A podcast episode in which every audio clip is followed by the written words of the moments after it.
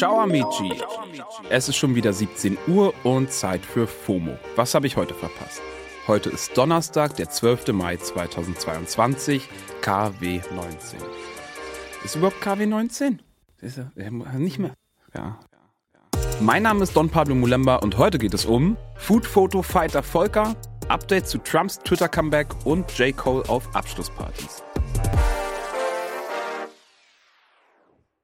This episode is brought to you by Shopify. Whether you're selling a little or a lot, Shopify helps you do your thing, however you cha-ching. From the launch your online shop stage, all the way to the we just hit a million orders stage. No matter what stage you're in, Shopify's there to help you grow. Sign up for a $1 per month trial period at shopify.com slash special offer, all lowercase. That's shopify.com slash special offer.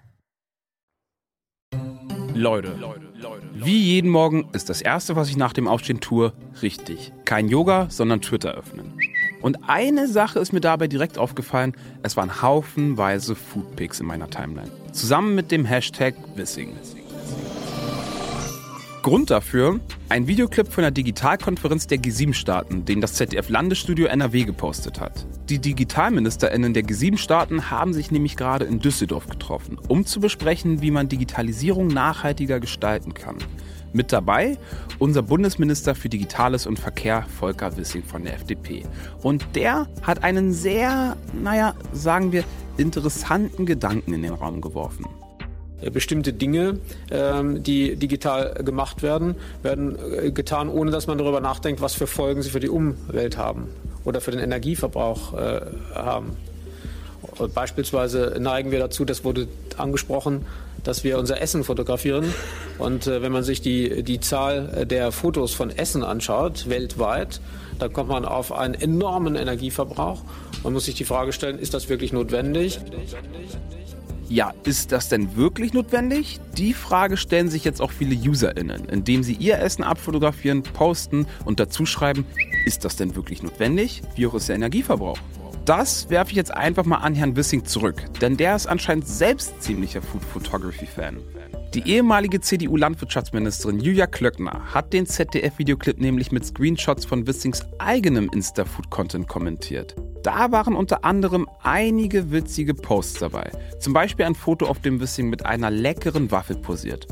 Caption Waffeltag, Herz-Emoji. Einem wahrsten Sinne des Wortes verwöhnter Minister. Notwendigkeit war da auf jeden Fall gegeben, wegen Waffeltag. Anyway, da sag ich mal, Frau Klöckner hat den Herrn Wissing kurz mal wegargumentiert. Beziehungsweise klassisch eingesagt.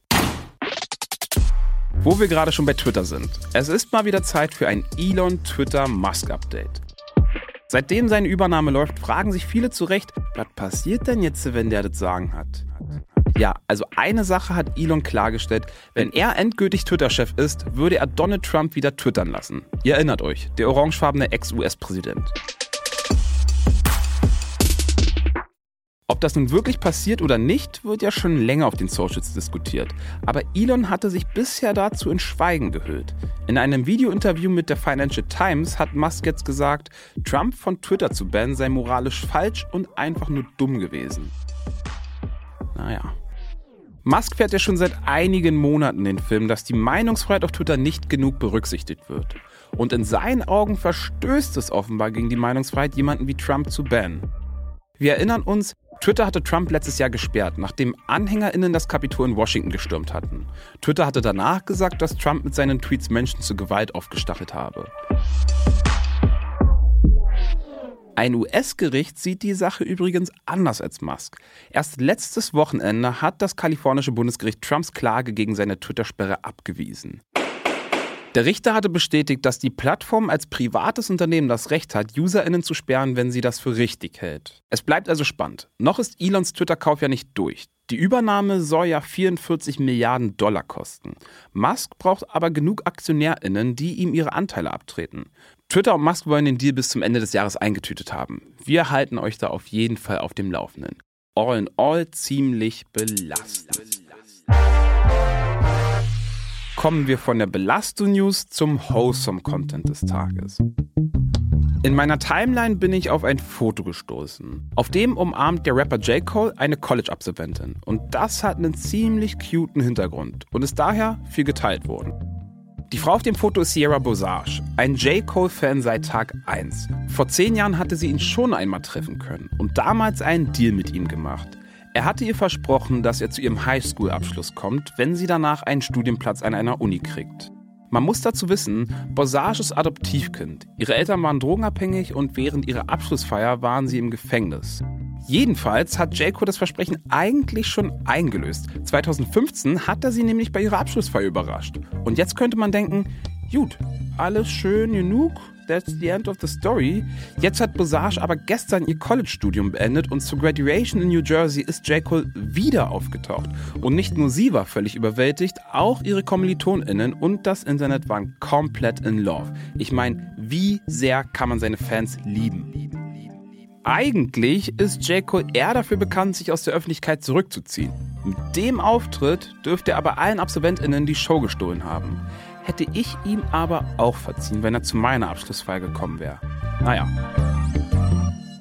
Mit dieser süßen Story gehe ich raus und mache zu. Das war's für heute mit FOMO und wir hören uns morgen wieder hier auf Spotify. Ihr erreicht uns wie immer unter FOMO at Spotify.com. FOMO ist eine Produktion von Spotify Studios in Zusammenarbeit mit ACB Stories. Folgt uns auf Spotify, lasst uns gern eine Bewertung da und euch nicht ärgern. Arrivederci.